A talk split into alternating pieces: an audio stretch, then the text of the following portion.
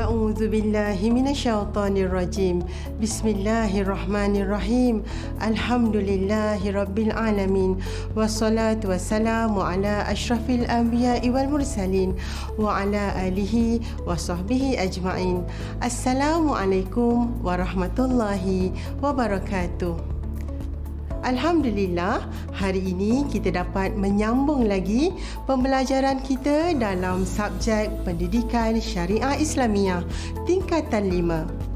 Apa khabar murid-murid ustazah hari ini? Ustazah doakan kita semua berada dalam keadaan yang sihat walafiat hendaknya. Pada hari ini, murid-murid akan bersama Ustazah iaitu Ustazah Siti Nur Fatimah binti Hasan dari Sekolah Menengah Sains Seri Puteri Kuala Lumpur akan bersama-sama murid-murid mengupas topik yang sangat penting. Hari ini kita akan menekuni, mencermati hukuman-hukuman yang Allah sediakan kepada si pelaku yang melakukan jenayah dalam Islam iaitu pelajaran ke-27 dalam bahagian fiqh. Sebelum kita melangkah lebih jauh, Ustazah nak murid-murid semua sediakan dahulu buku tulis dan pen untuk membuat nota dan catatan yang penting tentang topik kita pada hari ini. Sekiranya murid-murid mempunyai buku teks pendidikan syariah Islamiah tingkatan 5, uh, boleh buka muka surat 265. Manakala bagi murid-murid yang tidak mempunyai buku teks boleh buka buku rujukan. Sila lihat tajuk jenayah dalam Islam. Murid-murid, kita selidiki dahulu kesalahan jenayah yang pertama iaitu kisas. Kisas dari segi bahasanya bermaksud berturutan kesan atau bersamaan. Ha, melalui maksud bahasa ini, ia memberi gambaran makna istilah kisah tersebut. Kata kuncinya di sini ialah sama.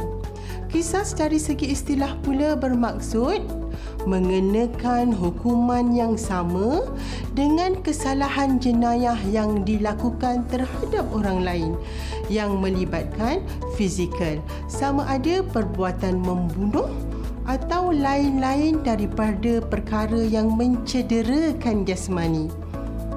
Allah merakamkan di dalam surah Al-Baqarah ayat 178. A'udzu billahi minasyaitonir rajim. Ya ayyuhalladzina amanu kutiba alaikumul qisasu fil qatla. Sadaqallahul azim. Maksudnya, wahai orang-orang yang beriman, kewajipan kamu menjalankan hukuman kisas balasan yang seimbang dalam perkara orang-orang yang telah mati dibunuh. Kesalahan jenayah kisas ialah membunuh dengan sengaja. Seseorang yang membunuh dengan sengaja hak adalah haram dan akan dikenakan hukuman balas bunuh iaitu kisas terhadapnya iaitu hukuman sama seperti kesalahan yang dilakukan. Cuba murid-murid bayangkan apabila seseorang dibunuh. Siapakah yang paling marah dan sedih? Adakah pihak polis, anggota masyarakat atau ahli keluarganya? Pastinya yang paling terkesan seisi keluarganya. Apatah lagi jika yang terbunuh itu ialah si ayah ketua keluarga dan pencari nafkah keluarga pula. Bagaimana Islam meraihkan kesedihan ini? Islam meraihkannya dengan si waris tadi berhak untuk membuat hukuman balas bunuh kepada si pembunuh tadi jika si waris tidak mahu membalas bunuh dengan uh, mematikan atau dengan memaafkan si pembunuh, si waris layak mendapat diat ataupun ganti rugi. Di sini Islam sangat menegaskan yang paling terkesan dengan pembunuhan itulah yang paling berhak membuat balas bunuh terhadap si pembunuh Kesalahan jenayah yang kedua ialah mencederakan, melukakan atau memotong anggota badan dengan sengaja.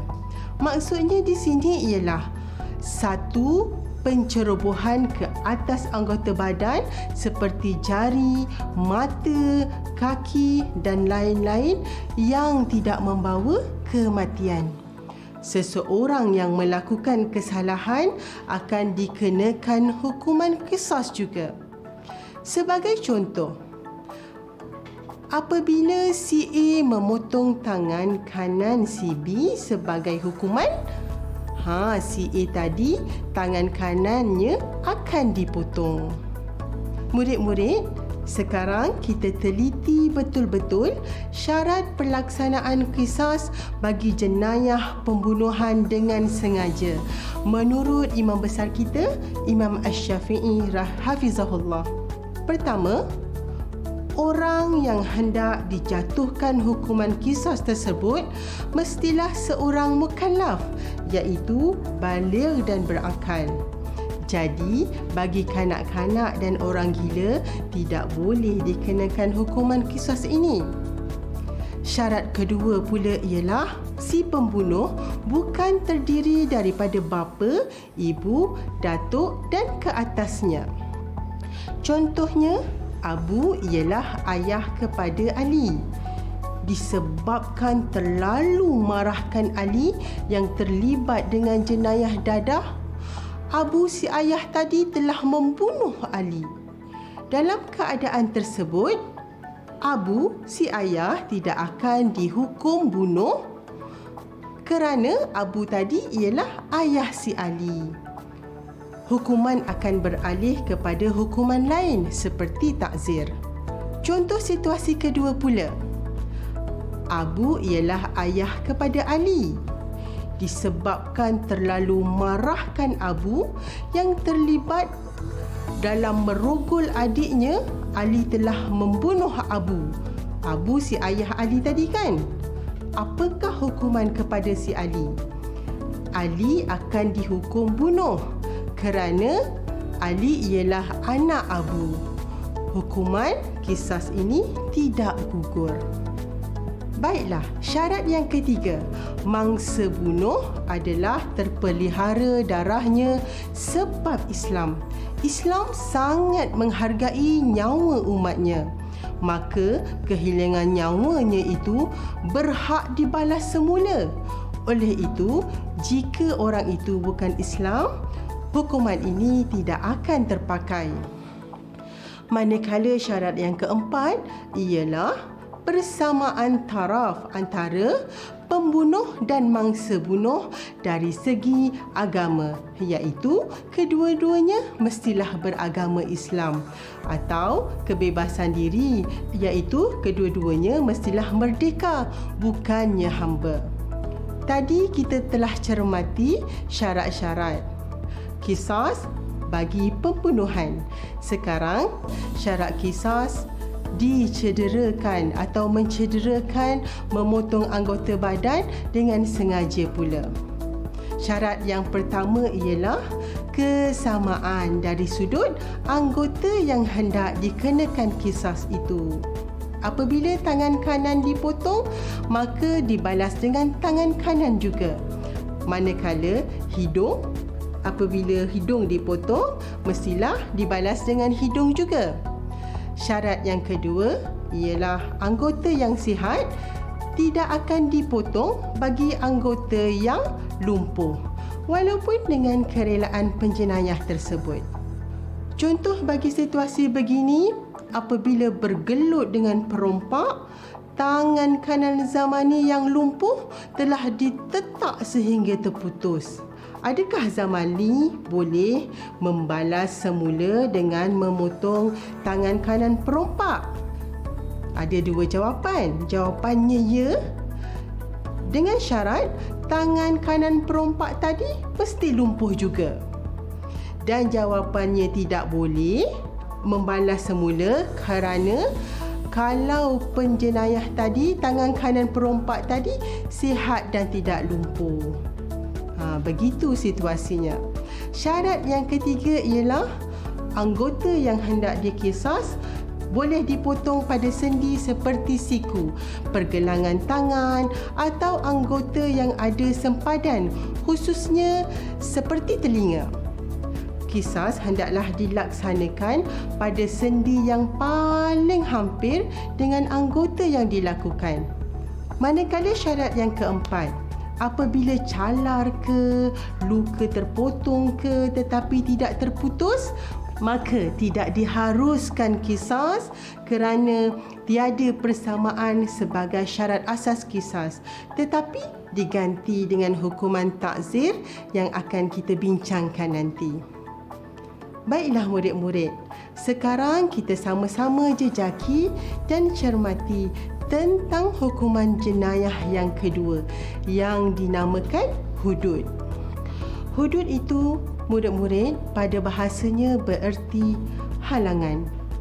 Dari segi istilah pula, menurut jumhur ulama, ianya ditakrifkan sebagai hukuman yang ditentukan kadarnya oleh Allah sama ada menjadi hak Allah atau hak manusia semua kesalahan hudud adalah haram dilakukan dan wajib dihukum pesalahnya yang memenuhi syarat-syarat. Ada tujuh kesalahan jenayah hudud iaitu zina, qadhaf, minum arak, mencuri, hirabah iaitu merompak atau menyamun, bughah iaitu pemberontak dan murtad. Jom kita teliti kesalahan ini satu persatu. Kesalahan yang pertama berkait rapat dengan zina. Zina menurut syarak bermaksud melakukan hubungan seks antara lelaki dan perempuan tanpa akad perkahwinan yang sah. Jadi, apabila didapati bersalah, hukuman bagi pasangan yang belum berkahwin akan disebat seratus kali sebatan. Manakala penzina yang telah berkahwin, mereka perlu direjam menggunakan batu sehingga mati. Sehingga mati murid-murid. Mereka tidak layak lagi sebenarnya hidup di bumi ini lantaran mereka tergamak mencari yang haram sedangkan mereka sudah ada pasangan hidup masing-masing. Sebab itu Allah berkata, La takrabuz zina, jangan hampir, hampir pun Allah larang, lagi kan melakukannya. Jaga diri murid-murid, jaga maruah diri masing-masing. Jenayah yang kedua ialah qadhaf. Qadhaf itu bermaksud membuat tuduhan zina ke atas seseorang yang baik atau menafikan nasab keturunan. Contoh situasi Zainal menafikan anak yang dikandung oleh isterinya Zuraida itu merupakan anaknya. Maka Zainal akan dikenakan hukuman qadhaf jika dia tidak dapat membuktikan yang isterinya itu mengandungkan anaknya. Maka apabila didapati Zainal bersalah, maka dia akan dikenakan hukuman 80 kali sebatan. Jenayah yang ketiga ialah minum arak. Minum arak ialah meminum minuman yang membabukkan yang boleh menghilangkan kewarasan berfikir jenayah minum arak ini sangat beratkan murid-murid. Hampir saban hari kita melihat di dada akhbar banyak insan yang terkorban lantaran menjadi mangsa si peminum arak tadi. Maka hukum yang jelas bagi Allah ialah diturunkan kepada si peminum arak ialah 40 kali sebatan. Jenayah yang keempat pula ialah mencuri. Kesalahan mencuri ini bermaksud mengambil harta orang lain tanpa pengetahuan dan keizinan pemiliknya. Jadi, hukuman si pencuri ialah dipotong tangannya. Jenayah hudud yang kelima ialah murtad, iaitu keluar Islam. Jadi, apakah hukuman untuk orang yang keluar Islam ini? Mereka perlu ditahan selama tiga hari, tiga malam dan diminta untuk bertaubat. Jika mereka enggan bertaubat, dia hendaklah dihukum bunuh. Jenayah hudud yang keenam ialah burah, iaitu pemberontak. Burah ialah penderhakaan dan penentangan daripada satu kumpulan terhadap pemerintah yang sah dan adil dengan menggunakan kekuatan atau kekerasan serta berniat jahat. Contohnya, satu kumpulan ini ingin menggulingkan kerajaan yang sedia ada dengan mencetuskan huru-hara di dalam negara. Hukumannya ialah mereka boleh diperangi atau ditakzir mengikut hukuman yang sesuai. Manakala jenayah yang terakhir ialah hirabah, iaitu merompak dan menyamun. Ianya bermaksud tindakan mengganggu laluan orang ramai dengan tujuan mengambil harta secara kekerasan sama ada dilakukan oleh satu kumpulan atau individu. Hukumannya banyak ha, seperti berikut. Pertama, jika membunuh hukumannya mestilah dibalas bunuh. Kedua, membunuh dan mengambil harta pula. Dia perlu dibunuh dan disalib. Ketiga, jika hanya merampas harta sahaja, perlulah dipotong tangan dan kakinya secara bersilang. Dan yang keempat, jika kesalahannya menakut-nakutkan atau menimbulkan huru-hara, mengganggu laluan orang lain sahaja tanpa sembarang pembunuhan atau tak ambil harta orang, maka dia wajar dibuang daerah. Baiklah murid-murid, apa ya syarat-syarat untuk melaksanakan hukuman hudud ini? Kita teliti sama-sama. Apakah syarat-syaratnya? Pertama, mestilah beragama Islam. Yang kedua, mukallaf. Kanak-kanak dan orang gila tidak boleh menerima hukuman hudud ini.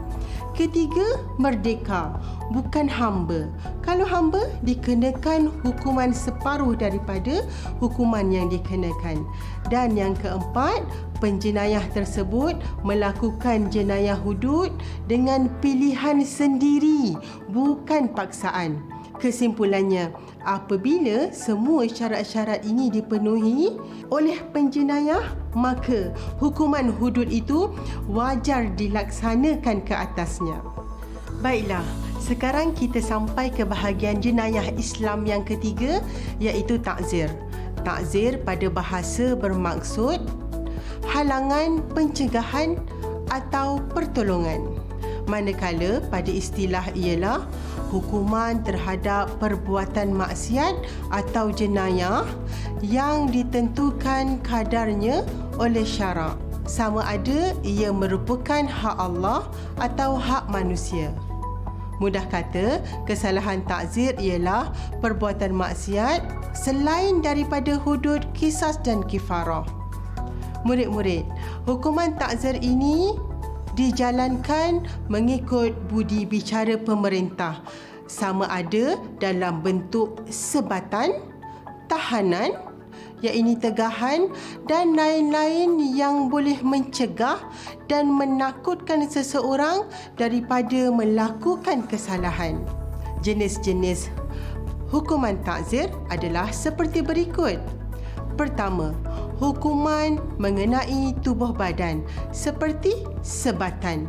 Kedua, hukuman berkaitan sekatan kebebasan seperti penjara, buang daerah atau lain-lain. Ketiga, hukuman berkaitan harta seperti denda dan juga pelbagai hukuman iaitu berdasarkan budi bicara pemerintah. Baiklah murid-murid, untuk melaksanakan hukuman takzir ini ada syarat-syaratnya. iaitu syarat pertama, hukuman takzir hendaklah bertujuan menjaga kemaslahatan yang ditetapkan oleh Islam. Syarat yang kedua, hukuman dapat menolak keburukan atau mengurangkannya tanpa mendatangkan kemudaratan kepada masyarakat. Syarat yang ketiga, hukuman ini mestilah setimpal dengan jenayah yang dilakukan. Keempat, ia ialah adil dan bersamaan antara sesama manusia. Maksudnya, hukuman untuk sesiapa sahaja yang melakukan jenayah tersebut tanpa mengira darjat, pangkat ataupun status. Dan yang kelima ialah dijalankan oleh pemerintah. Contoh situasi yang paling ketara yang kita boleh lihat ketika pandemik COVID-19 yang melanda negara kita. Rakyat Malaysia perlu patuh kepada semua peraturan dan SOP yang telah ditetapkan demi kemaslahatan semua maka sesiapa yang melanggar SOP dan undang-undang ada hukuman yang dikenakan seperti dipenjarakan atau didenda RM1,000. Hukuman penjara dan denda ini diklasifikasikan sebagai hukuman takzir. Faham ya murid-murid? Baiklah murid-murid sekalian, bahagian ini bahagian paling penting iaitu kita nak tahu kaedah mensabitkan hukuman jenayah Islam itu. Dengar dan faham sungguh-sungguh ya. Terdapat beberapa kaedah pensabitan untuk menentukan sesuatu hukuman itu boleh dilaksanakan. Sebabnya Islam nak mengelakkan timbul ketidakadilan dalam hukuman yang dijalankan.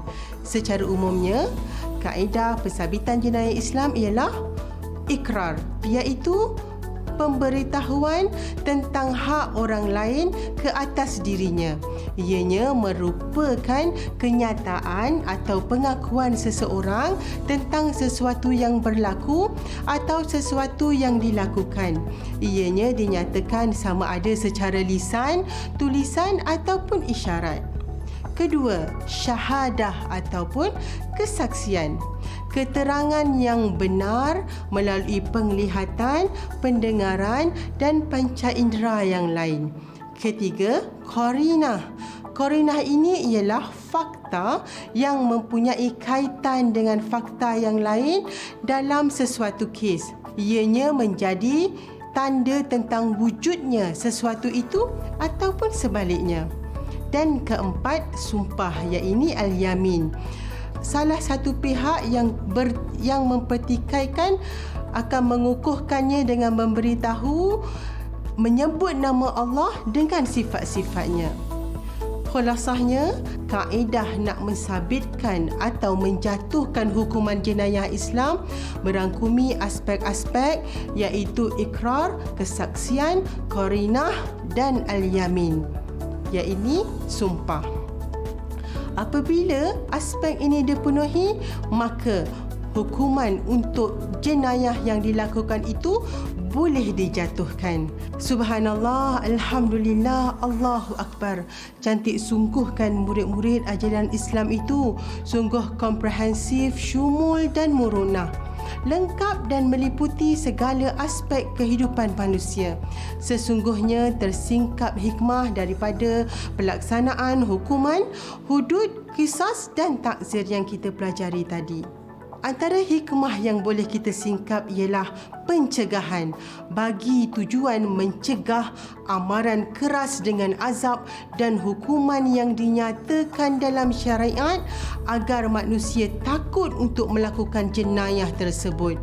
Apabila melihat hukuman yang dinyatakan, contohnya hukuman sebatan seratus kali bagi zina yang belum berkahwin, bukan sahaja ia mampu mencegah penjenayah untuk mengulang kesalahan tersebut bahkan jauh daripada itu ia mampu mencegah dan menimbulkan rasa gerun orang ramai untuk melakukan jenayah tersebut. Hikmah yang kedua ialah pembalasan. Hikmah daripada hukuman adalah sebagai tanda balasan terhadap penjenayah tersebut. Dalam masa yang sama, ia juga memberi keadilan dan pembelaan terhadap mangsa jenayah. Sebab itu, dalam kesalahan hudud dan kisas ditetapkan hukumannya. Sebagai contoh, hukuman kisas itu dikenakan hukuman yang serupa dengan kesalahan yang dilakukan. Jelas ia sebagai tanda pembalasan kepada penjenayah kerana dia akan dikenakan hukuman yang sama dengan jenayah yang dilakukan.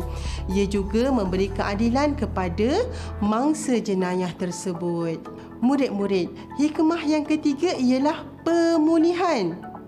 Seseorang yang dikenakan hukuman atau dimaafkan kesalahannya seperti mana dalam hukuman takzir dan kisas si pelaku jenayah itu boleh dimaafkan.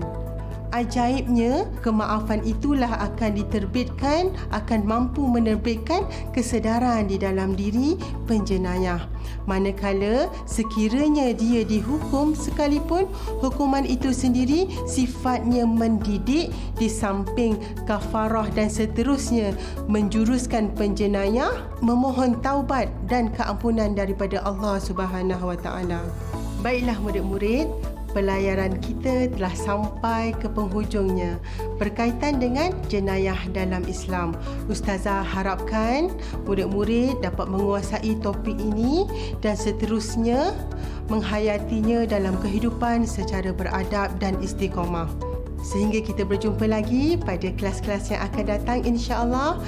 Sekian daripada Ustazah. Wabillahi taufiq wal hidayah. Wassalamualaikum warahmatullahi wabarakatuh.